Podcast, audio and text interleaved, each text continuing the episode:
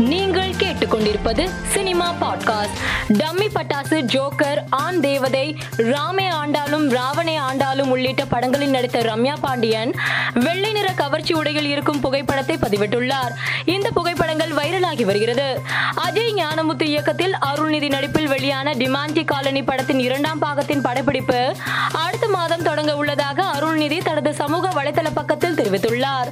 துணிவு படத்தை தொடர்ந்து விக்னேஷ் சிவன் இயக்கத்தில் அஜித் நடிக்க உள்ள ஏ கே சிக்ஸ்டி டூ படத்தின் வில்லனாக கௌதம் மேனன் நடிக்க உள்ளதாக தகவல் வெளியாகியுள்ளது.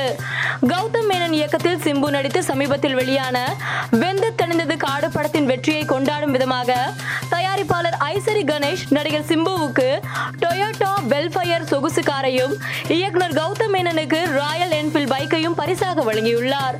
சிறுநீரக பாதிப்பால் மருத்துவமனையில் சிகிச்சை பெற்று வரும் நடிகர் போண்டாமணிக்கு ரூபாய் ஒரு லட்சம் வழங்கி நடிகர் தனுஷ் உதவி செய்துள்ளார். இவரின் இந்த உதவியை பலரும் பாராட்டி வருகின்றனர். மணிரத்னம் இயக்கத்தில் உருவாகியுள்ள பொன்னியின் செல்வன் படத்தின் ப்ரொமோஷன் நிகழ்ச்சிக்காக மும்பையில் கலந்து கொண்ட விக்ரம் பேசுகையில் நாம் எகிப்தில் உள்ள பிரமிடுகள் பற்றி பெருமையாக பேசுவதை விட நம் இந்தியாவில் உள்ள கோவில்கள் குறித்து நாம் பெருமைப்பட வேண்டும் என்றார்.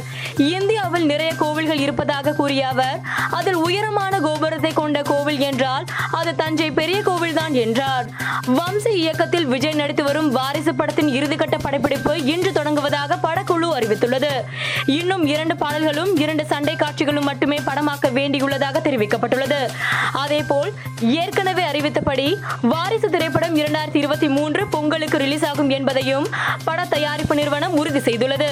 இதனை ரசிகர்கள் வைரலாக்கி வருகின்றனர். மேலும் செய்திகளுக்கு மாலை மலர் பாட்காஸ்டை பாருங்கள்.